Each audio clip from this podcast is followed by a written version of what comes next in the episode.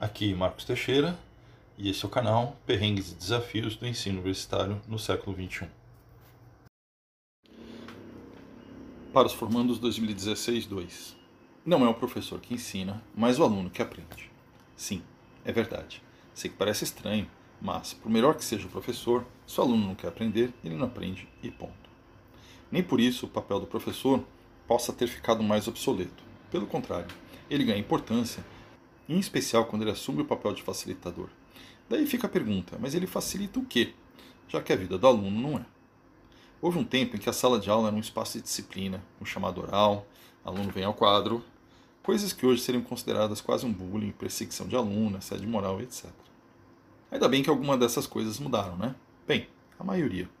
Porém, em grande parte, os modelos de reprodução do conhecimento têm se renovado e os processos de ensino, por mais contrassenso que isso possa parecer, tem jogado cada vez mais a responsabilidade do aprendizado para o aluno.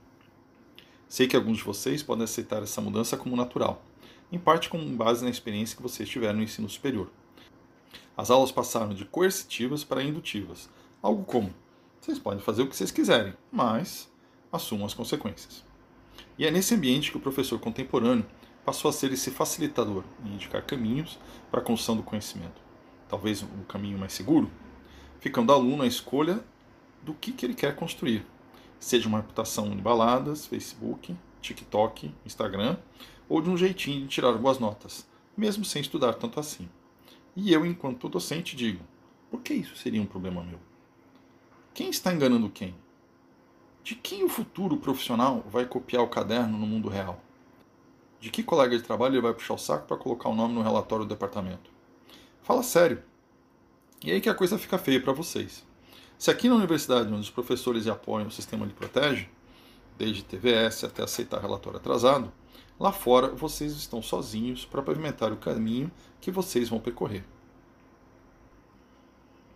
Oxalá seja uma trilha que conduza a novos conhecimentos e à construção de personalidades sadias e responsáveis, pois saiba disso, ainda há muito a aprender.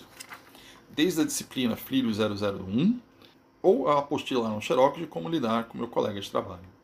E é nesse sentido que nós, seus antigos mestres, esperamos ter feito um bom trabalho. Que possamos tê-los preparados para manter a mente aberta, de aprenderem com as experiências dos outros, a respeitar essa experiência e esse conhecimento de segunda mão, pois frequentemente vocês não vão reconhecer esses seus novos professores, mas eles estão aí, prontos a facilitar o seu processo de aprendizado, os novos conhecimentos que vocês vão precisar nessa nova etapa desta infinita caminhada. Daí que eu faço esse pedido, que mantenham sempre viva essa sede de conhecimento, essa ânsia de se superarem sempre mais, pois é disso que a vida se trata. Superação das metas, e sim, quando atingir, vai ter que dobrar. Superação de si mesmo. Desafie-se a sempre serem mais, melhores, ativos crescendo, evoluindo. E como eu falo sempre antes de toda a prova, boa sorte!